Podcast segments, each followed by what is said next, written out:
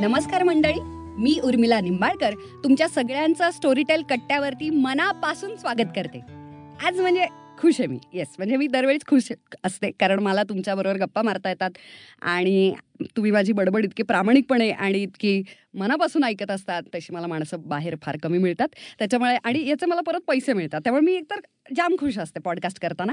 पण त्याचबरोबर आज म्हणजे मला असं जास्त भारी वाटतंय मला. असं खतरनाक भारी वाटतंय.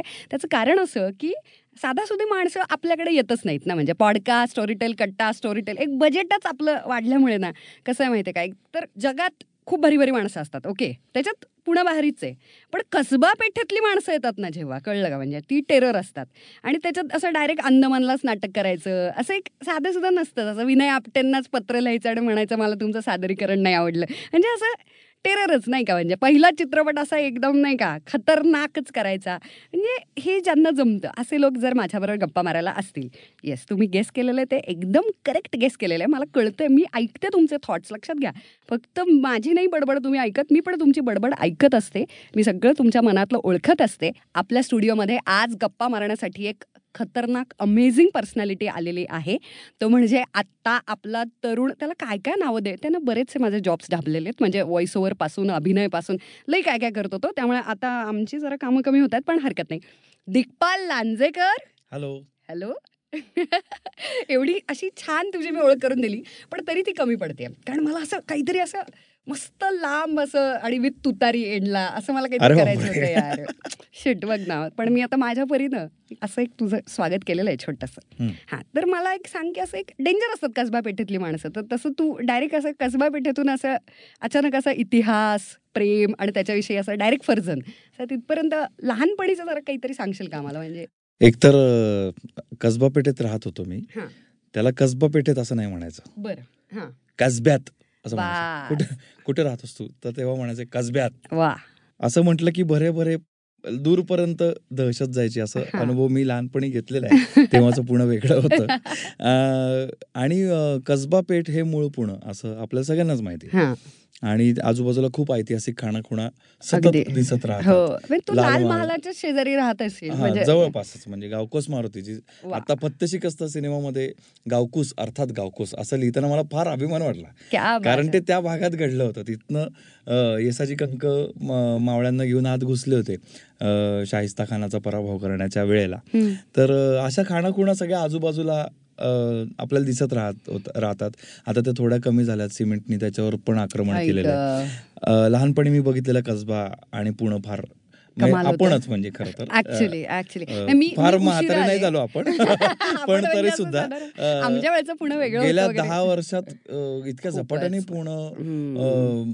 वाढलंय त्याचा विकास झालाय किंवा बिघडलंय असं आपण काही म्हणू शकतो तसं ते झालं माझे आजोबा कमिन्स कंपनीमध्ये किर्लोस्कर कमिन्सला कामाला होते आणि त्यांच्यावर खूप मस्त पर्सनॅलिटी त्यांचे मित्र होते ते. निनाद बेडेकर स्वर्गीय. निनाद बेडेकर निनाद काका आमच्या घरी येत जात असत आणि. आजोबांची त्यांची खूप मैत्री होती. आणि त्यामुळे इतिहास तेव्हापासूनच मला त्यांच्या गप्पांमधनं कळत होता. पण निनाद काकांपेक्षा तिथे इंट्रोडक्शन झालं तिथे? इंट्रोडक्शन झालं. पण आजोबांनी ते करून दिलं माझ्या आईच्या वडिलांनी. माझं मूळ रत्नागिरी पण आईनी खूप शहाणपणा करून मला पुण्यामध्ये शिकायला ठेवलं होतं. म्हणजे तिची. दूरदृष्टी म्हणू तिचे उपकार म्हणू अ, मग तू कुठे आजोबांकडे- राहायचास? कसब्यामध्ये? कसबा पेठेमध्ये. गावकोस मारुतीपाशी पण कोणा कोणा बरोबर. आजोबां आजोबांकडे. आईच्या वडिलांकडे मी शिकायला होतो. Okay okay. आणि आजोबांनी मात्र माझ्या बाबतीत चांगली गोष्ट काय केली तर त्यांनी मला हे सगळे जे वीरपुरुष आहेत हे सुपरमॅन सारखे भेटवले म्हणजे त्यांनी या सगळ्या गोष्टी सांगण्याची जी हातोटी आहे ती कदाचित त्यांच्याकडनं माझ्याकडे आली.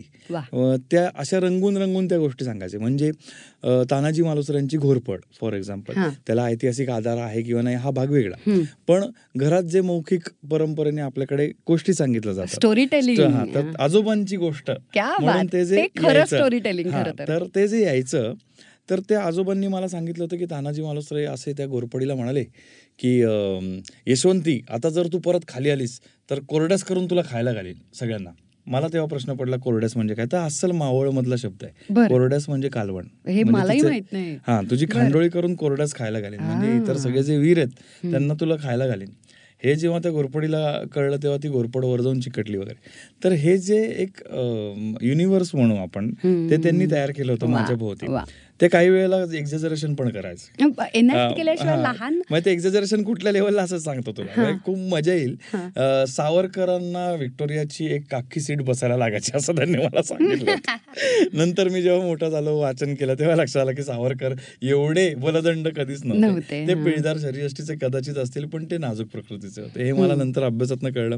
नंतर मी मोठं झाल्यावर वाचन झाल्यावर आजोबांची माझे वादही व्हायचे. कारण त्यांचा तो एक इगो दुखवायचा. कारण मी गोष्ट सांगितली ना तुला लहानपणी तर तू आता काय त्याला छेद देतस पण याच्यात दोन्ही गोष्टी लपलेल्या आहेत म्हणजे. इतिहासाचा योग्य तो शोध घ्यायची पण सवय लागली. आणि इतिहासाची ओळख पण झाली. हे आजोबांमुळेच झालेलं. आहे आणि दुसरं माझी आई म्हणजे माझ्या एकूण थोड्याशा घरच्या अडचणीच्या परिस्थितीमुळे आई आणि वडिलांना रत्नागिरी सोडून पुण्यात यायला लागलं. तर नववी दहावी पर्यंत मला आठवतं की आईनी मला हा दंडक घातला होता की तू रामरक्षा म्हटल्याशिवाय आणि रोज एक शंभर पानं वाचल्याशिवाय मी तुला जेवण देणार नाही तेव्हा ती शिक्षा वाटायची. हो. पण मला आज कळतं की त्याचं महत्त्व काय होतं. म्हणजे आज या वळणावर आल्यानंतर करिअरच्या मला दिसतं की माझं उत्तम डिक्शन जे काय तू मगाशी बोललीस माझं जे काय एक इंट्रोडक्शन कम पुणेरी सन्मान जो काय केला की माझे सगळे जॉब ढापलेत वगैरे हे हो. सगळं ढापायची क्षमता. त्याच्यामुळे माझ्याकडे आली अगदी बरोबर. उच्चार आणि शिस्त मला असं वाटतं शिस्त, कारण ती घडवायलाच लागते ना नंतर त्याचे जे परिणाम आहेत आउटपुट्स तर कमालच निघतात त्याचे. पण मुळात इतक्या लहान वयामध्ये जी मनामध्ये रुजलेली शिस्त आहे की हे केल्याशिवाय आपल्याला जेवण किंवा झोपायचं आता आपण तयारीला हा लागू म्हणजे. आताच्या काळात दुर्दैवाने त्या सगळ्याला कॉर्पोरल पनिशमेंट वगैरे असे अगदी एक्सप्लेमेटरी मार्कमध्ये घालून त्या अ, एक इन्व्हर्टेड कॉमामध्ये घालून त्याला खूप वेगळं स्वरूप हम्म. अ, मानसशास्त्रज्ञ लोकांनी पण मला असं वाटतं की आई वडिलांनी ही शिस्त लावणं खूप गरजेचं आहे. यातनं तुमचं भविष्य घडत असतं अगदी सो या पद्धतीने माझा इतिहासाची ओळख झाली. आणि मग आवड निनाद काका असल्यामुळे निनाद काकांनी बोटाला धरून शिकवलंय त्यांच्याबरोबर मी अनेकदा त्यांचा असिस्टंट म्हणून गडावर गेलोय. ते- जेव्हा टूर्स न्यायचे तेव्हा. आणि त्यांच्या कान त्यांच्या तोंडून पुण्यवान हो, थोडासा. हो, व्हेरी लकी कारण कमाल आणि हे सगळं लहान वयात किती वय होतं साधारण जेव्हा तू किल्ल्यांवर जायचं आठवी ते कॉलेज अरे सगळ्यात जास्त शेपिंग हा. माइंडचं होत असताना तू तिथे होतास. आणि तुझी संगत ही होती आणि. निनाद काकांच्या तोंडून प्रत्यक्ष राज्याभिषेक ऐकायचा रायगडावर. किंवा तिथे काय घडलं ते ऐकायचं त्यांच्या बरोबर किल्ले हिंडायचं याच्यावर काही सुख नव्हतं म्हणजे दुर्दैवाने तू खूपच लकी आहेस आय कॅन. इमॅजिन कारण. त्या काळामध्येच आपले खरे आदर्श होत असतात. त्या काळात आपण आपली इच्छा असो नसो अनकॉन्शियसली आपण कोणाला तरी फॉलो करत असतो. कोणतरी आपला हिरो असतो कोणीतरी आपला विलन होतो. आज मला नाही हा आवडत वगैरे. आणि आपल्याकडे त्याची कारणं पण नसतात. तरी आपण एखाद्याच्या प्रेमात असतो. तर अशी व्यक्तिपूजा करण्याची किंवा प्रेमात पडण्याची आदर्श तयार होण्याच्या काळामध्ये तुला ही माणसं मिळालीत आणि त्या गडावरती तू अशा सगळ्या गोष्टी ऐकल्यास हे हो. कमाल कारण दुर्दैवाने आता निनाद काका नाहीत. आपल्यामध्ये. पण निनाद काकांची अशी इच्छा होती फरजंद जेव्हा मी लिहायला घेतला किंवा करायला घेतला त्यांच्या गायडन्स खाली तेव्हा निनाद काकांची अशी इच्छा होती ते मला म्हटले होते की मला माहीत नाही तुझं बजेट काय. तुला कोण प्रोड्युसर मिळणार आहे कसं होणार आहे. पण हा चित्रपट हा मराठीतला ट्रॉय झाला पाहिजे. आणि तो प्रयत्न मी केला किती जवळ पोचलो मला माहीत नाही पण त्याच्या पुढची स्टेप फक्त शिकस्त नक्की आहे. म्हणजे तो आता वर्ल्ड सिनेमाकडे खूप झुकलेला सिनेमा आहे. मा- मला स्वतःला जाणवतं की दिग्दर्शक म्हणून त्याच्यामध्ये ग्रोथ झाली आहे. अशा सगळ्या गोष्टी निनाद काकांना अपेक्षित होत्या आणि त्याकरता त्यांनी खूप मोठा सपोर्ट माझ्याबरोबर उभा केला होता. पण मग मला याला धरूनच एक प्रश्न विचारायचा आहे की तुझ्या आता स्टोरी टेलच्या निमित्तानं का होईना तू पुस्तक आता लिहिलंस ओके आणि मग तू आधीपासून लिहितोच आहेस पण स्टोरी टेलसाठी लिहिलंस. पण तुझ्या आयुष्यातलं लहानपणी जसं तू म्हणालास की आजोबा आई आणि मग नंतर पुढे मिळालेली संगत इतिहासाची ओळख तिथे सुरुवात झाली आणि मग सगळे आवड आणि मग तू पॅशनच जे तयार झालं तू वेडा झालास. तुझ्या हो. शब्दात सांगायचं झालं तर हां. पण मग मला विचारायचं की पहिलं पुस्तक कुठलं तुझं इतिहासाचं? आणि स्पेशली कारण वेगवेगळी पुस्तकं वाचनात येत असतात बऱ्याचदा चांगल्या शाळा असतील तर आपले शिक्षकही वेगवेगळी पुस्तकं आपल्याला देत असतात पण अभ्यासाची किंवा जी आपली शैक्षणिक इतिहासाची पुस्तकं आहेत ती सोडून कोणतं पुस्तक इतिहासाच्या संदर्भातलं तुला आठवतं की ते तू पहिलं वाचलंस आणि आईच्या गावात असं एक जे फिलिंग येतं ना पहिल्यांदा अरे काय चाललंय हे? हे कधी आलं तुला? अर्थातच राजा शिवछत्रपती बाबासाहेब पुरंदरांचं आणि ते मी साधारण आठवीत असताना पहिल्यांदा वाचलं. आणि कारण मी म्हटलं तसं वाचनाची आवड आईनी खूप लहानपणीच लावली होती पाचवी सहावी. म्हणजे खोटं वाटेल तुला पण मी आठवी किंवा नववीमध्ये मृत्युंजय आणि राधे वगैरे सगळ्या खाऊन संपवल्या होत्या. तर बाबासाहेब पुरंदरांचं शिवछत्रपती म्हणजे त्याची पारायणं झाली. त्यांची जी शैली आहे लेखनाची आणि ज्या पद्धतीने ते मांडलंय त्यांनी. आणि त्याच्या बरोबरीने लगेच गोनीदांचं कादंबरीमय शिवकाल. ह्या दोन गोष्टींनी इतका परिणाम केला माझ्यावरती. म्हणजे आज सुद्धा माझ्या लेखनामध्ये आपण जी स्टोरी स्टोरी टेलसाठी ओरिजिनल्समध्ये फरजंद केली आहे येस ही वाचताना किंवा ऐकताना मला बरेच माझ्या मित्रांचे ती पब्लिश झाल्यानंतर फोन आले किंवा मेसेजेस आले की खूप शैली गोनिदांच्या.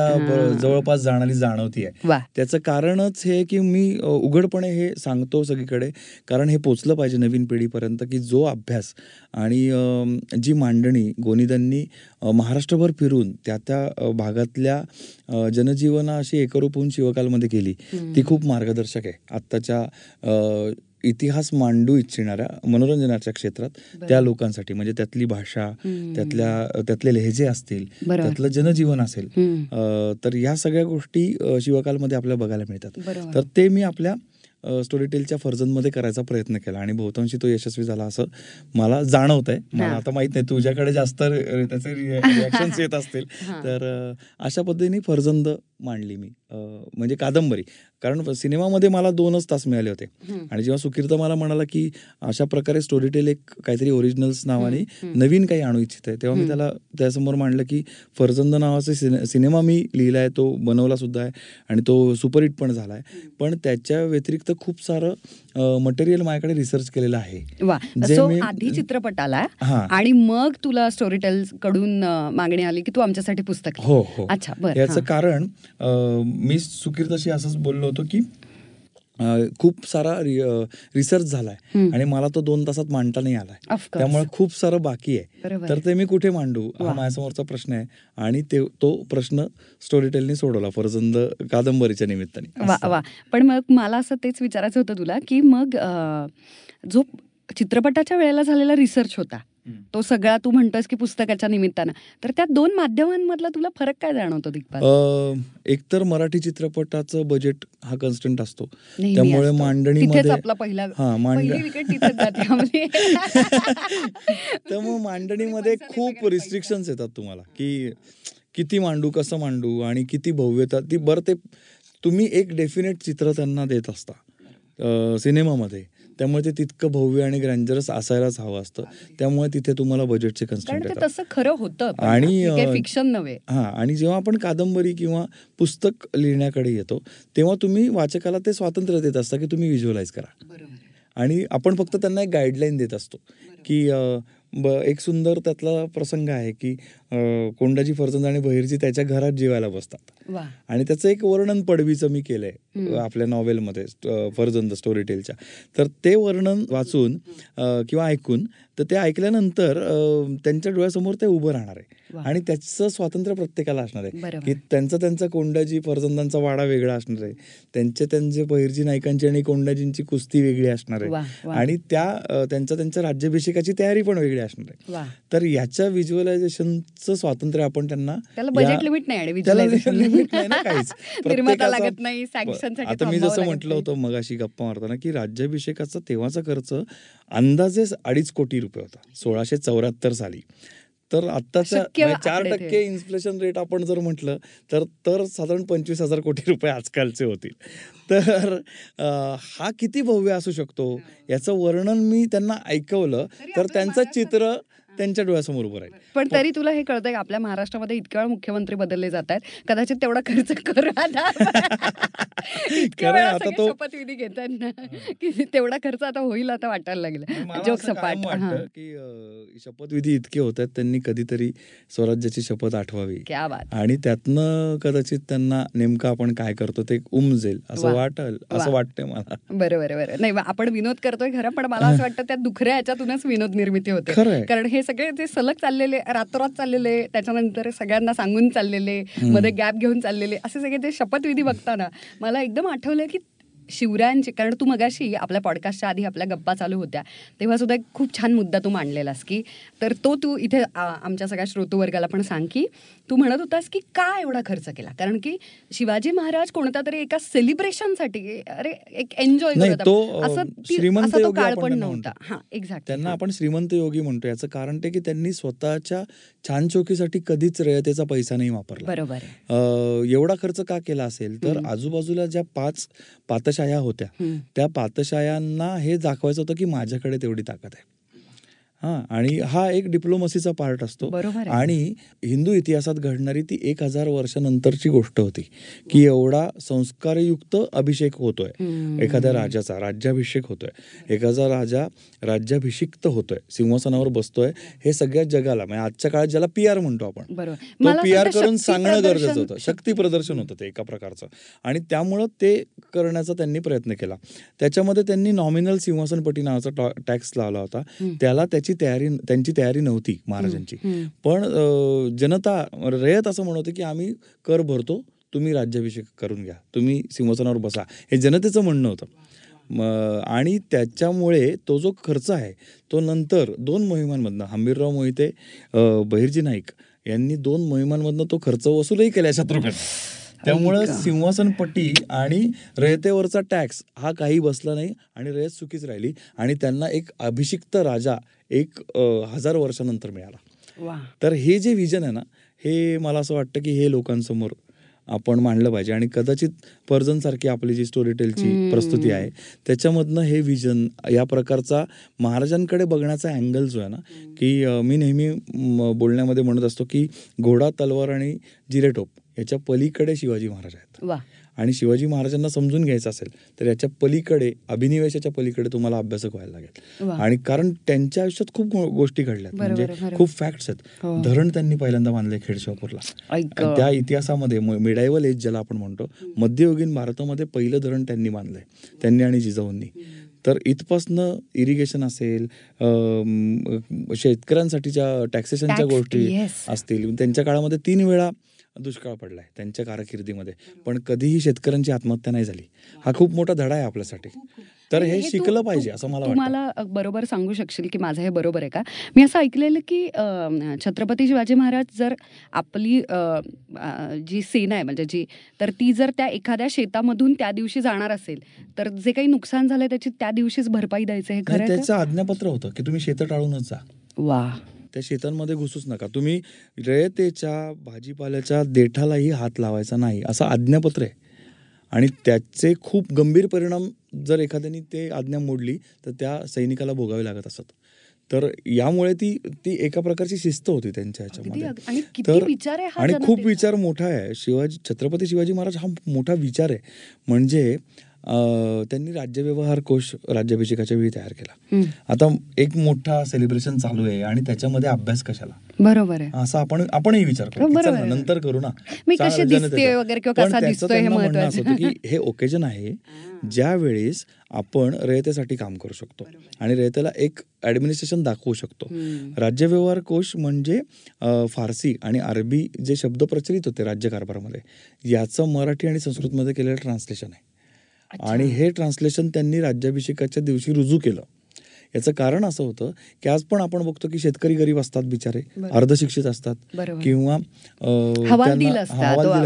ते जेव्हा आपल्या मंत्रालयात जातात तेव्हा तिथले इंग्रजी फॉर्म्स त्यांना कळत नाहीत बरोबर. आणि ते मराठीत नाही आहेत काही काही योजनांचे फॉर्म दुर्दैवाने आज सुद्धा? आजही नाही आहेत मग त्यांनी हा विचार केला की माझा जो लेमॅन आहे. जी रयतेतला शेवटचा पार्ट जो आहे. त्याला सुद्धा माझा राज्यकारभार कळला पाहिजे याच्यासाठी एक डिक्शनरी बनवली पाहिजे तर हा विचार करणारा राजा आपल्याकडे होऊन गेला आणि दुर्दैवाने आपण छत्रपती मा शिवाजी महाराजांचा विचार त्या अँगलनी करत नाही. मला असं वाटतं की माझे चित्रपट असतील किंवा आपली परसंद कादंबरी असेल ही या अँगलनी बघायला कदाचित लोकांना एक प्रेरणा देईल. मी भाग पडेल असं म्हणणार नाही. पण प्रेरणा देईल की कदाचित या अँगलनी बघूयात ना आपण. बरोबर म्हणजे मी त्याला पत्त्याशी कस्तला आपण सर्जिकल स्ट्राईक म्हटलं भारतातला पहिला सर्जिकल स्ट्राईक बरोबर.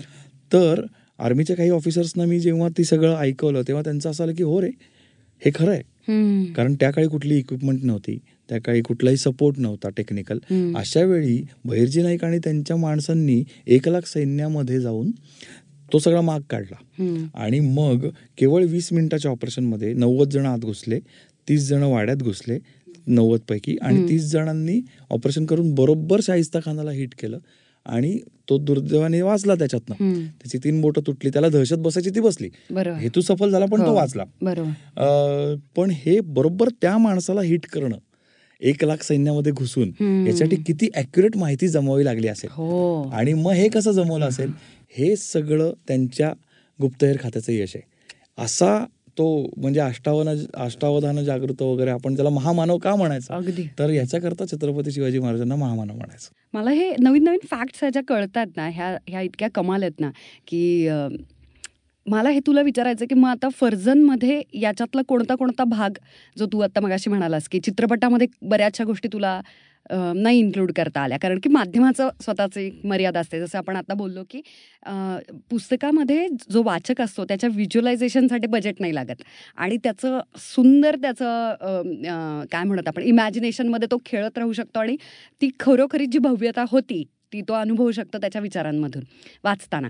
तर तसं तुला फर्जनमध्ये म्हणजे पूर्ण इतका दोन तासाचा चित्रपट केल्यानंतर सुद्धा तो- तोच रिसर्च परत एकदा आता एवढ्या मोठ्या कादंबरीमध्ये करताना किती वेळ लागला तुला? म्हणजे शूटिंगमध्ये आणि एखादं पुस्तक लिहिताना. कारण याच्या मला नाही माहिती तू फर्जनच्या आधी एखादं पुस्तक लिहिलंयस का? नाही नाही लिहिलेलं. हे तुझं पहिलं म्हणजे माझ्या? नाटकांची पुस्तकं झाली आहेत. एकांकिकांची आणि नाटकांची. पण मी कादंबरी किंवा पुस्तक हे. पहिलंच दिलंय फरजंद आपली. स्टोरी टेलची बरोबर. नॉवेल मग तेव्हा काही चॅलेंजेस आले तुला? कारण खूप चॅलेंजेस होते. म्हणजे. रिसर्च एकतर मनोरंजकरित्या मांडायचा हे. पहिलं चॅलेंज होतं. कारण रिसर्च खूप होता. बरोबर. जसं शिवभारतमध्ये किंवा पर्णाला पर्वत ग्रहणाख्यान नावाचं एक ग्रंथ आहे. जयराम पिंडेने जो लिहिला ज्याच्यावरनं फर्जंद चित्रपट बनवला. ज्याच्यामध्ये फक्त कोंडाजी फर्जंदच्या या कामगिरीचं वर्णन आहे ते डॉक्युमेंटेशन आहे. आणि ते डॉक्युमेंटेशन जेव्हा आपल्याला एका कादंबरीत कन्वर्ट करायचं असतं तेव्हा. ती रंजक असली पाहिजे सुरुवात हा मध्य, सुरुवात शेवट आला. मध्ये शेवट आला म्हणजे एखादं एखादी वाट आहे जी वाट मला सिनेमात दाखवायची आहे त्या ती वाट दाखवताना मला मर्यादा येतात. कारण ते जंगल आत्ता मिळालं पाहिजे त्या प्रकारचा डोंगर मिळाला पाहिजे. बरं जी ऍक्च्युअल ठिकाणं आहेत म्हणजे पन्हाळात जर आपण घेतलं तर त्याच्यावरच गेस्ट हाऊसेस आहेत आता. त्याच्यावरच हॉटेल्स पण तर मग तो पन्हाळा त्यावेळी कसा होता? ते. सोमटण्याचं तळं कसं होतं? जिथे ती सगळी छावणी होती. या सगळ्या गोष्टी मी वर्णनातनं त्याच्यामध्ये सांगितल्यात. ज्याच्यामुळे ते वर्णन त्यांना त्या काळात घेऊन जाईल. त्या पद्धतीचं म्हणजे आता एक साधा घोड्याचं वर्णन आहे. तर घोडा कशा पद्धतीचा होता. याचं वर्णन केलं की मग तो एक प्रकारचा घोडा आपल्यासमोर उभा राहतो. त्याची उंची उभी राहते बहिर्जी नायकांचं एक वैशिष्ट्यपूर्ण व्यक्तिमत्व आपल्यासमोर उभं राहतं. महाराज म्हणून आपण ज्यांना बघतो. त्यांची स्ट्रॅटेजी आपल्यासमोर उभी राहते. हे सगळं कादंबरीत करणं शक्य होतं बरोबर प्रत्यक्ष भूमिका चिन्मय मांडलेकरांनी अप्रतिम केलीच होती फर्जनमध्ये हम्म. पण अं, या कादंबरीत हे सगळे फॅक्ट्स जे आता आपण गप्पा मारल्या त्याच्याबद्दल हे सगळे उतरवताना मला फार ते चॅलेंज होतं की याची डॉक्युमेंटरी कुठे होऊ नये. बरोबर की कुठल्या प्रकारे फक्त हा बाबा ही या कादंबरीत या ग्रंथातनं हे सगळ्या घेतलं असं नको व्हायला. तर त्यामुळे मी ते प्रकर्षाने टाळलं आणि त्यातल्या काय म्हणू त्यातल्या जिस्ट मांडायचा प्रयत्न केला.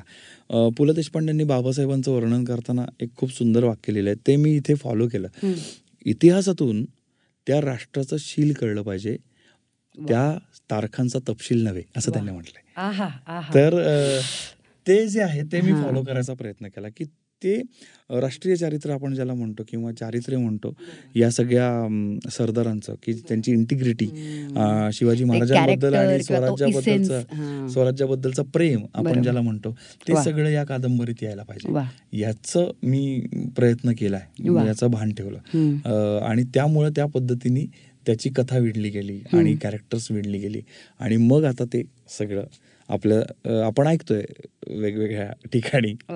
आता ऍक्च्युली खरं तर इतकं विचारण्याजोगं आहे ना दिग्पाल की आपण असं मध्ये ब्रेक जरी घेतला तरी सुद्धा मला असं होतंय की अरे तेवढ्यात बोलू नकोस सगळं असं आता आपल्याला ऑन माईक सगळ्या मला सगळ्या लिस्नर्सला ऐकवायचं आहे तू आता इतके छान छान किस्से सांगतोयस आणि तुझा अभ्यास आणि या सगळ्या गोष्टी. तर एक असं मध्येच मला प्रश्न पडला की मध्येच बुवा अभिनय आणि व्हॉइस ओव्हर आणि हे असं कसं काय? की मध्येच लिखाण आलं म्हणजे एक्झॅक्टली काय हा प्रकार आहे? आधी अभिनय झाला आणि ऍक्टर व्हायचं होतं आणि मग इकडे काहीतरी झालंय असं काही आहे की काय म्हणजे? मुळात थिएटर केलेलं आहे आणि पुण्यातलं थिएटर. केलेलं आहे एकांकिका केलेल्या आहेत. त्यामुळे ते मराठी चित्रपटापेक्षा खूपच कमी बजेट असतं ना आपल्याकडे म्हणजे असायचं पूर्वीच्या काळी आपण हो. जेव्हा नाटक केलंय गणपतीत म्हणजे. आपण जेव्हा स्पर्धा केल्यात पुरुषोत्तम हो. वगैरे तेव्हा तर बजेट खूपच कमी असायचं मग तेव्हा आपणच ऍक्टर आपणच. म्हणजे तेव्हा आम्हाला तुमच्या कॉलेजचा वगैरे हेवा वाटायचा कारण तुमच्याकडे मुली होत्या तुझ्यासारख्या काम करणाऱ्या आणि आमच्याकडे मुलींचा पण बजेट नसायचं तेव्हा. मी- गरवारेला होतो पण तसं कमी मुली आमच्या बरोबर काम आता फर्ग्युसन सारख्या मुली कधीच ते- झालंच म्हणजे. पण पण तरी गरवारेनं कमाल नाटकं दिली हो, हो, हो, आतापर्यंत. आणि. मी तेव्हा बॅकस्टेजच करायचो.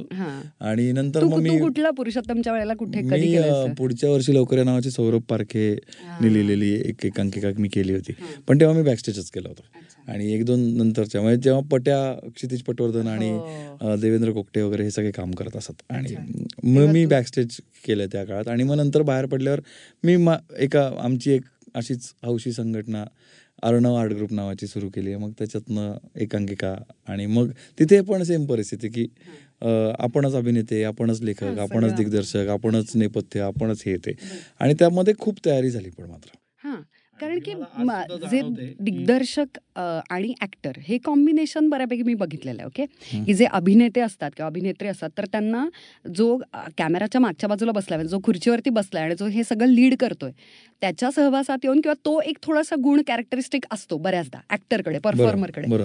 पण लिखाणाचा असेलच असं नाही. कारण हा ऑल टुगेदर वे कम्प्लिटली वेगळा खूप सु अप्रतिम टॅलेंट आहे. म्हणजे मला मला खूप खूप हेवा आणि खूप कौतुक वाटतं. आणि I am rather jealous of you I have to admit ना म्हणजे अरे सगळं कसं जमवतोयस तू? कारण की लिखाण जमणं आहे ना हे माझ्या मते हे असावंच लागतं. ओके कारण हो. की तू किती त्याला पैलू देणं केवढे स्किल्स आणि किती तू वर्कशॉप्स किंवा लिहून लिहून लिहून किती करणार? प्रतिभा असावी लागते एक. असं. Exactly. ती असावीच गॉड. गिफ्ट आहे असं म्हणेन मी कारण मी जेवढे माझे लेखक मित्र बघतोय आजूबाजूला क्षितिज पटवर्धन असेल. चिन्मय मांडलेकर असेल हे जे नावच दिले लेखक. आत्ताच्या इंडस्ट्रीतले. अमित बैचे असेल नगरचा. तर हे सगळी मंडळी खूप चांगलं वाचतात मुळात. बरोबर. परत आपण तिथेच येतो फिरून. पुस्तकांकडेच येतो. आणि मला आता खूप नवीन मित्र भेटतात तरुण मित्र की त्यांना मला असिस्ट करायचं असतं. आणि मी त्यांना विचारतो की अरे तुम्ही काय वाचलंय? काय वाचले आधी. आणि दुर्दैव असं आहे की लोकांना पु ल देशपांडे हे माहीत नाहीत. आता नवीन पिढीला.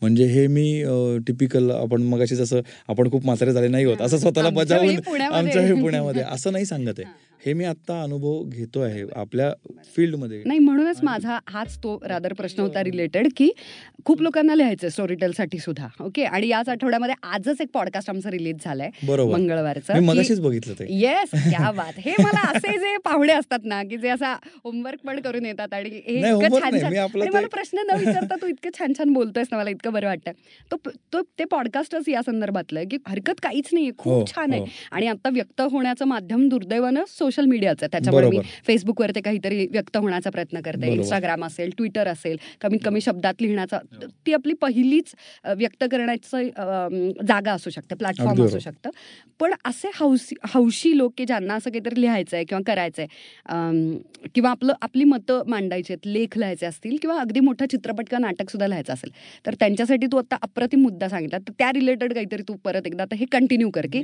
पुस्तकाबरोबरच काय काय? आता तेच सांगणार होतो की. आता त्यांना वाचता येत नाही. वाचायला पुस्तकं अवेलेबल होत नाहीत काही मोजक्या लायब्ररीज सोडल्या पुण्यात सुद्धा. तर लायब्ररीजची जी माझ्या मला आठवतं परत एकदा आमच्या वेळेच्या पुण्यामध्ये.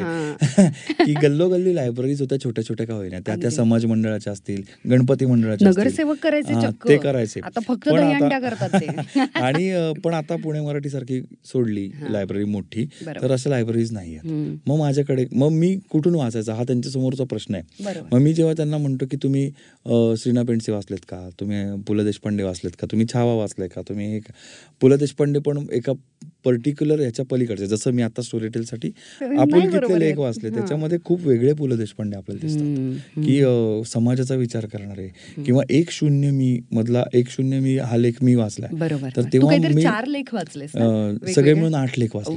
सगळे आपुलकी आणि एक शून्य मी असे दोन्ही हे पुस्तकं धरून. तर एक शून्य मी सारखा लेख आहे तो तुम्हाला अंतर्मुख करतो आत्ताच्या समाजात आपण वावरताना कशा पद्धतीने वावरलं पाहिजे आणि नेमकं आजूबाजूला काय घडतंय आणि माणूस म्हणून माझ्यात काय कमी होत जातं हे त्या त्यातनं पु ल देशपांडे सांगतात. आणि मी तुला खोटं नाही सांगत पण मी रेकॉर्ड करताना मुंबईच्या स्टुडिओत आपल्या रेकॉर्ड करत होतो. तेव्हा रेकॉर्ड करत असताना मी तीन वेळा रडलोय वा. म्हणजे मला नुसतं आठवलं तरी आत्ता भरून येतं की ज्या पद्धतीने ते त्यांनी शेवट लिहिलंय की मी उणा उणा होत जातो हे जे काही वाक्य आहे ते तुम्हाला शब्द म्हणून जेव्हा लागतं तेव्हा तुमच्यातला लेखक जागा होतो. आणि मग तुम्ही कुठेतरी तुमच्या पूर्वसुरींना म्हणजे पु ल देशपांडे असतील गोनी दांडेकर असतील या पूर्वसुरींना फॉलो करायला लागता जर तुमचं तितकं वाचन असेल तर. आणि मग आपण त्यांच्यापर्यंत जातो. आता मला मध्ये एक मुलगा भेटला. तो म्हणाला सर मला कविता लिहायला शिकवा. मुळात मी गीतकार नाही मी कवी नाही. पण मी तरी प्रयत्न केला फरजंदमधली गाणी लोकांना आवडली. पत्ते शिकसमधल्या कव्वालीपासनं उर्दू गाण्यांसकट मी लिहिलं. पण हे सगळं लिहित असताना मी सगळे पंत आणि तंतकवी वाचलेले होते. त्यांची कुठेतरी पुण्यही माझ्या पाठीशी उभी होती. आणि म्हणून ही सुंदर गाणी त्या लेखणीतनं उतरली असं आपण म्हणू. पण तो कवी हो इच्छिणारा मुलगा मला भेटला. त्याला मी विचारलं की तू काय वाचलेस म्हणून त्यांनी तो म्हणला सर आधी मी लिहिले ते वाचा. म्हणून त्यांनी एक डायरी माझ्यासमोर फेकली. त्या डायरीमध्ये खूप कविता होत्या. त्या कविता आपल्या आपण जसे कॉलेजमध्ये तो किंवा तिच्या कविता वाचतो किंवा करतो तसा एक. पावसाळा आणि ती आणि कॉफी वगैरे. तर अशा कविता होत्या आणि त्याच्याखाली सही होती आनंदाग्रज अशी. अशी सही होती आनंदाग्रज अशी सही होती. मी म्हटलं की हे कोण आहेत? म्हणला मी. माझ्या धाकट्या भावाचं नाव आनंद आहे. त्याच्या आधी मी जन्माला आलो. तर म्हटलं अरे असं नसतं होत. स्वतःला नाव वगैरे दिलं कवी म्हणून. असं ठरवून टाकलं होतं त्याने की मी आनंदाग्रज. जसं कुसुमाग्रज आहे तसं मी आनंदाग्रज. तर हे जो अवेअरनेस आहे नाही दिली त्यानं करून त्याच्यावरती मी. घे मागितली होती तो मग लाजला नंतर असं झालं. पण मी त्याला म्हटलं की असं नाही होत बरोबर पण मग आता हे कुठे मिळेल मग मला जेन्युनली पण काही जण भेटतात हो, नवीन हो. उमेदीचे लेखक ते म्हणतात की सर आम्हाला. सर आम्हाला उत्तम लिहितात. पण त्यांच्या मागे पुण्याई नाहीये. ती पुण्याई उभी करायला पाहिजे असं मला वाटतं. आनंद मोडकांबरोबर रमा माधवच्या वेळेला मी काम करत होतो. मृणाल ते मला घेऊन गेल्या होत्या. त्यांचा असोसिएट किंवा चीफ एडी म्हणून. आणि आनंद मोडकां एक आपल्याकडे गाजणारी जोडी आहे संगीतकारांची. तर ते त्यांचे विद्यार्थी आहेत. आनंद विद्यार्थी आनंद काकांचे. तर आनंद मोडक आता दुर्दैवाने आपल्यात नाहीत. तर आनंद काकांनी एक सुंदर वाक्य तेव्हा वापरलं होतं. मी असं खूप वेचत वेचत वेचत वेचत मोठा झाला. मोठा झालं का नाही मी अजून ठरवलं नाही ते ठरवेल आता. जनता पण इथपर्यंत पोहोचलोय असं आपण म्हणू. तर त्यांनी एक सुंदर वाक्य वापरलं की मी पुण्याचा असून मला इतके चांगले ढोल तसे वापरता येतील गाण्यामध्ये हे कळलं नव्हतं. पहिलं गाणं त्या जोडगोळीचं आलं तेव्हा मला फार बरं वाटलं. आणि मला फार आनंद आला मी त्यांचं अभिनंदनही केलं.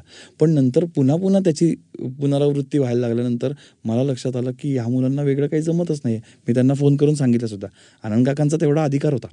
तर आनंद काकांनी पुढचं वाक्य वापरलं ते खूप सुंदर आहे. हे सगळं विसरून जाऊ आपण. ते वाक्य आपल्या प्रत्येकाच्या जीवनाचं एक चांगल्या गोष्टी मिळवण्याचं साधन होऊ शकतं. ते म्हणाले की याचं कारण मला असं लक्षात येतं की तरुण मुलांकडं संचित नाही आहे वा काय शब्द त्यांनी जमवलेलं नाहीये. त्यांच्याकडे डिपॉझिट नाहीये. बरोबर. मग ते डिपॉझिट तुम्हाला वर्षानुवर्ष काम करून मिळवावं लागेल. बरोबर. प्रॅक्टिस करून रियाज करून मिळवावं लागेल. नट नट होण्याबद्दल हो. तू जे काही तुझं एक ऑब्जेक्शन नोंदवलंच त्याच्या मी सांगतो की नट होताना मी शामराव जोशींकडे आता तेरा वर्ष शिकतो व्हॉइस व्हॉइस कल्चर तर त्यांनी आम्हाला रियाज सांगितलाय. जसा गायकाला रियाज असतो तसा नटालाही असतो. हेच कित्येक नटांना आज माहीत नाही.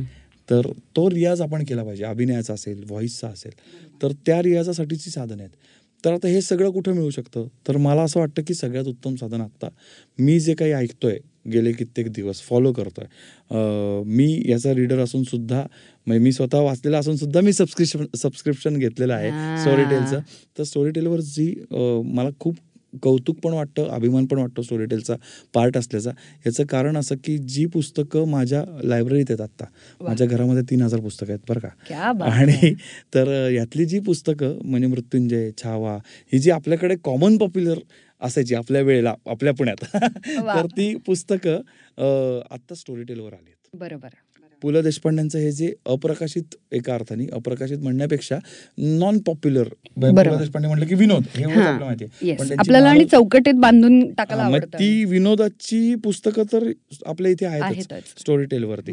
पण त्यांचा माणूस पण दाखवणारी आपुलकी एक शून्य मी गुणगायना आवडी अशी पुस्तकं आहेत. बरं त्यात ती वाचली आहेत कोणी कोणी? दिलीप प्रभावळकरांनी वाचलंय. अरे चिन्मय. मांडलेकरनी वाचलंय हरीश हो. दुधाडेंनी वाचलंय. म्हणजे या सगळ्या नटांनी ते वाचलं की ज्यांचं व्हॉइसवर प्रचंड कमांड आहे किंवा ज्यांना यातला भाव कळतो. ज्यांना यातला क्रक्स कळतो कंटेंट कळतो. त्यामुळं नवीन लेखकांनी हे फॉलो करायला पण हरकत नाही. अगदी अगदी. नाही तू ते तीन हजार पुस्तकं तुझ्या घरी आता हे सांगितलंस ना आणि आता स्टोरी टेलवरती एक लाखांहून जास्त पुस्तकं आपल्याला ऍपमध्ये मोबाईलमध्ये आपल्या पाकिटामध्ये असतात आपल्या पॉकेटमध्ये असतात. तू. याच्यात उत्तर दिलंय अरे तू का लिहू शकतोस याचं? माहितीये तुला? कारण लेखक असताना तुझ्या घरात तीन हजार पुस्तकं आहेत म्हणून तू आज इतकं उत्तम लिहू अगदी शकतो. अगदी अगदी. त्या सगळ्याची पुण्याही माझ्या मागे उभी नसती. तर कोणीच नाही लिहू शकत. म्हणजे. अगदी तुकाराम गाथेपासनं. ज्ञानेश्वरीपासनं. त्याच्या वेगवेगळ्या टीका आहेत. त्या वेगवेगळ्या टीका सुद्धा आहेत माझ्याकडे. सगळ्या नसतील पण त्यातल्या महत्त्वाच्या ज्या अभ्यासकांनी सुचवल्या. जसं त्या दरम्यान म्हणजे तुकाराम तू माझा सांगते मी लिहित होतो. कलर्सवरची. तर त्यावेळी माझा तुकाराम गाथेचा अभ्यास झाला. आणि मला त्यातली खूप एक गोष्ट आवडली आणि जी मला सातत्याने अनुभवायला येते या सगळ्या माझ्या कामामध्ये म्हणजे. मी चित्रपट बनवतो मी नाटकं लिहितो. दोन हजार अठरामध्ये सलग चार व्यावसायिक नाटकं यशस्वी झाली माझी. तर हे सगळं करू शकलो. तेव्हा मला हे जाणवतं की हे मी नाही करत आहे. आपुलिया बळे नाही मी बोलत सखा कृपावंत वाचताची हे जे तुकाराम महाराज म्हणतात ते मी सातत्याने अनुभवतो तू लगेच अर्पण करतोयस याचं तर हा. मला इतकं तू एवढा नम्र तुला कामं कशी मिळतात इंडस्ट्रीमध्ये कदाचित त्याच्यामुळेच मिळतात की. तेच परत तुकाराम महाराजांचं की जे तेथे लवाळे वाचती असं जे आहे मी सार्केस्टिकली तुझी खेचतीये पण म्हणजे आपल्याला जे उगाच प्रचलित पद्धतीनं जी. अतिशय पुढे पुढे करून आणि जे खोटं आहे अशा पद्धतीचं मांडून अशी काही. फेक माणसं मोठी होताना पाहिली की उगाच एक जनमानसामध्ये असं हे पोचतं की आईसाई बडा होता है आदमी. तर ते खरं नसून जेव्हा अशी नम्र माणसं आणि मुळात मिळालेलं यश सुद्धा लगेच अर्पण करणारी माणसं दिसली ना की कळतं की असं. कारण याचा खरंच अनुभव घेतला हे. सहज म्हणजे जे आनंद काकांचं वाक्य होतं ना की संचित हे संचित आहे ना. हे डिपॉझिट कोणीतरी माझ्यासाठी करून ठेवलंय. जसं या लेखकांनी ही पुस्तकं लिहून ठेवली. आणि म्हणून मग माझ्यासारखा लेखक चिन्मय सारखा लेखक मोठा होतो. कारण चिन्मयशी जेव्हा मी गप्पा मारतो मित्र म्हणून लेखक म्हणून. तेव्हा चिन्मयचं वाचन किती आहे? वेगवेगळ्या म्हणजे वेगवेगळ्या भाषांमधलं चिन्मय मांडलेकरचं वाचन आहे. तर त्याचे रेफरन्सेस जेव्हा निघतात तेव्हा तेव्हा मग ती गंमत होते. मग ते मैत्र एकमेकांचं. स्थापन होतं. आणि मग ती त्या मैत्रीला एक वेगळी खुमारी चढते. तर अशा प्रकारचं मला असं वाटतं की हे वातावरण आपण क्रिएट करू शकतोय आता आणि आजची सगळी धकाधकीचं जीवन आहे सगळं धावपळ आपण कधीच एका जागी नसतो. पुस्तकं बसून वाचायचा निवंतपणा कोणाकडे आहे? मग अशा वेळी चिन्मयची खूप चांगली सवय आहे त्यांनी मला सांगितलं आणि ती मी लावून घेतली नंतर. की खूप प्रवास करतो मुंबईमध्ये आपण. मुंबईमध्ये साधारण एका ठिकाणून दुसरी ठिकाणी जायला दुसरा जन्म उजाडतो. तर त्या काळामध्ये हा जन्म तरी तसाच सरतो तसाच संपतो. तर त्या काळामध्ये हेडफोन टाकायचे आणि स्टोरी टेलचं एखादं पुस्तक ऐकायचं की विषय संपून जातो. त्या दिवसाचं हळूहळू तुला माझाही जॉब घ्यायचा असं मला आता दिसायला नाही नाही नाही मी पॉडकास्ट करतोस कंडक्ट मी निघू आता. नाही नाही तसं करू. मी तुला सांगतोय मी हे करतो खूप. छान तू सांगतेस म्हणजे यु नो वॉट हा पहिला आपला पॉडकास्टचा एपिसोड आहे की ज्याच्यामध्ये मी इतके कमी प्रश्न विचारले असते. कारण तू इतका स्वतःहून. इतकं नाही पण दॅट्स गुड मला कॉम्पिटिशन देणार आणि आणि किती छान सगळे तू मुद्दे सांगतोयस माहितीये तुला. कारण मला हेच विचारायचं होतं दिग्पाल. कारण की बऱ्याचदा लोकांना जो आता त्याच्या मागचे कष्ट दिसत नाहीत ना. आता चित्रपट फर्जन प्रचंड मोठ्या प्रमाणामध्ये गाजला. फत्ते शिकस्तला आत्ता प्रचंड कौतुक मिळतंय सगळीकडूनच. त्याच्यानंतर एकतर तू अशा विषयावरती पहिला चित्रपट केलास एवढ्या मालिका लिहिल्या नाटक व्हॉइस ओव्हर आणि आता स्टोरीटेल बरोबर फक्त व्हॉइस ओव्हरच नाही तर इतकी छान कादंबरी तुझी इतक्या अप्रतिम ॲपवरती जी it's a huge app multinational company आहे ती. आणि इतक्या अप्रतिम ॲपवरती त्या प्लॅटफॉर्मवरती आज लेखक म्हणून तुझी आज कादंबरी आली आहे हो. हे सगळं यश दिसतं पण त्याच्या मागचा नम्रपणा त्याच्या मागचा रिसर्च अभ्यास किंवा ते पॅशन म्हणजे तू जे थांबत नाहीयेस ना मला असं वाटतं दॅट्स वेड ते वेड आहे ना ते असं मला याचं वेड आहे असं सांगावं नाही लागत कधी. उलट असं सांगतो याचा अर्थ ते म्हणजे. ते परत मी असं म्हणतो की ते संचित आहे ना ते. आता मी संचितातलीच एक वाक्य सांगतो परत एकदा. की हे वाक्य बाबासाहेबांचं आहे बाबासाहेब पुरंदरांचं वेड लागल्याशिवाय इतिहास नाही घडत. अगदी. आणि वेडी माणसाचा इतिहास घडवू शकतात. जे छत्रपती आणि त्यांच्या वीरांनी करून दाखवलं. आपल्याला. आणि ते आपल्याला साडेतीनशे वर्ष पुरलेलं आहे. आणि. इथून पुढे ते हजारो वर्ष नाही ते म्हणजे शाश्वत शाश्वत ते शेवटपर्यंत. शाश्वत आपण नसलो किंवा आता हे देश आणि या सगळ्या सगळ्या भौगोलिक परिस्थिती बदलल्या वातावरणामध्ये पर्यावरणामध्ये आता बदल होतात असं आपण म्हणतोय पण हे जे कर्तृत्व आहे आणि हे हा जो चेंज आहे ना खऱ्या अर्थानं चेंज आपण खूप इझिली असे शब्द वापरतो पण हो. तो जो खऱ्या अर्थानं इतिहास घडवला बदल केला. शाश्वत आणि ज्या पद्धतीनं आयुष्य जगले ना ते तर ते संपणारच नाही मला आता तू इतकी कारणं दिली आहेस ना की आता फर्जन मला ऐकावीच लागणार आहे. ओके? कारण मी इतकं ऐकलेलं इतकं ऐकलं आणि एकतर अजय पुरकरांच्या आवाजामध्ये ते आहे. त्यामुळे ते कमाल आहे. आणि मी त्याचा प्रिव्ह्यू ऐकलेला जेव्हा तो आला ना स्टोरी टेलवरती. सगळीकडे. आणि ते सगळं गाजायला लागलं आणि मला मेसेजेस यायला लागले लोकांचे. तर मला असं वाटतं की पुस्तक ते पुस्तक आणि ऑडिओ बुक ते ऑडिओ बुक आणि चित्रपटाचा अनुभव तो आणखी वेगळा आहे. तर तो विषयच इतका मोठा आहे की त्याचं रसग्रहण कोणत्याही माध्यमामध्ये करता येईल. म्हणजे जाऊन चित्रपटही बघावा पुस्तकही ऐकावं आणि तुझी येणारी अनेक नव्यानं पुस्तकं सुद्धा आता वाचायला मिळतील किंवा पाहायला मिळतील हो. तोच माझा पुढचा प्रश्न आहे की नेक्स्ट काय आहे आता म्हणजे हे सगळं कमालच आहे आणि आता हे माझे लिस्नर्स ऐकणारच आहेत फर्जन. स्टोरी टेलवरती पण नेक्स्ट काय येणार आहे स्टोरी टेलसाठी काय करणार आहेस आधी तुम्हाला माझं जसं बोलणं झालंय की फर्जनचं एकूण यश बघता हा. म्हणजे आपल्या स्टोरी टेलवर लोकांना ती ज्या पद्धतीने आवडते. त्या पद्धतीने आता जसे पुढे पुढे जे चॅप्टर्स आहेत शिवाजी महाराजांच्या आयुष्यातले चरित्रामधले ते सगळे चॅप्टर्स ते प्रकरणं आपण अशा प्रकारे कादंबऱ्यांमधनं किंवा शॉर्ट स्टोरीजमधनं मांडावेत असं एक मनात आहे. आणि प्रायमरी अप्रुव्हल पण त्याला सुकीर्तकडनं मिळालेलं आहे की त्या स्टोरीज कादंबरी खूप मोठी होते तसं म्हटलं तर. आणि. ती खूप काळ ऐकावी लागते असं. पण आपल्याला लक्षात आलंय. पण याच्या याच्या ऐवजी जर. आपण छोट्या स्टोरीज केल्या. दहा ते बारा मिनिटाच्या तर त्या एका प्रवासात पटकन ऐकून होतील. तर अशा पद्धतीचा एक वेगळा प्रयत्न आपण स्टोरी टेलच्या माध्यमातून करणार आहोत. क्या बात खूपच कमाल आहे खूपच छान. मला माझ्याकडे कितीही मी म्हंटल ना की मला वेळ पण तरी सुद्धा तो कमीच पडतोय मला. पण मला आता जाता मी खूप हावरट आहे त्यामुळे तू आता परत ये कळलं ना तर हो. आपण परत एकदा नक्की. पॉडकास्टसाठी भेटूयात. आणि. आय एम शुअर तेव्हा तू हे जे काय काय नवीन करत असशील कारण अवघड आहे दहा ते बारा पंधरा मिनिटामध्ये सगळं एवढा मोठा विषय आणि इतक्या मोठ्या महान लोकांना दहा ते पंधरा मिनिटाच्या लेखनामध्ये छोटासा प्रसंग सुद्धा खरं तर तो मांडणं अतिशय अवघड गोष्ट आहे जी तू करतोय चॅलेंज आहे मोठं. हो. तर त्याच्याविषयी सुद्धा आपण बोलूयात नेक्स्ट टाइमच्या एपिसोडमध्ये पॉडकास्टच्या त्यामुळे मी आता एक जाहीर करून टाकलं मुद्दाम अडकवून टाकलं तुला की तू आता कमिटमेंट दिली की आपण हो मला आवडेल हे करा हा. तर तुला बडबड करायला आवडतं आपण. येतोय आता आपण हा. तर आमच्या गप्पा ऐका आणि तुम्ही मला जाता जाता एक थोडा संवेदनशील प्रश्न आहे पण तो मी विचारते कारण मला याच्याशिवाय मला थांबवता नाही येणार आणि मग आपण थांबूयात तर तो प्रश्न विचारण्याच्या आधीच मला सगळ्या श्रोतूवर्गाला हे सांगायचं आहे परत एकदा. कारण की कदाचित तुम्ही तुमच्या ठिकाणापर्यंत जाल प्रवास करत असाल रिक्षात असाल बसमध्ये असाल गाडी चालवत असाल. बाय द वे चालवताना शक्यतो ऐकत नका जाऊ पण किंवा घरात असाल निवांत तर आणखी छान.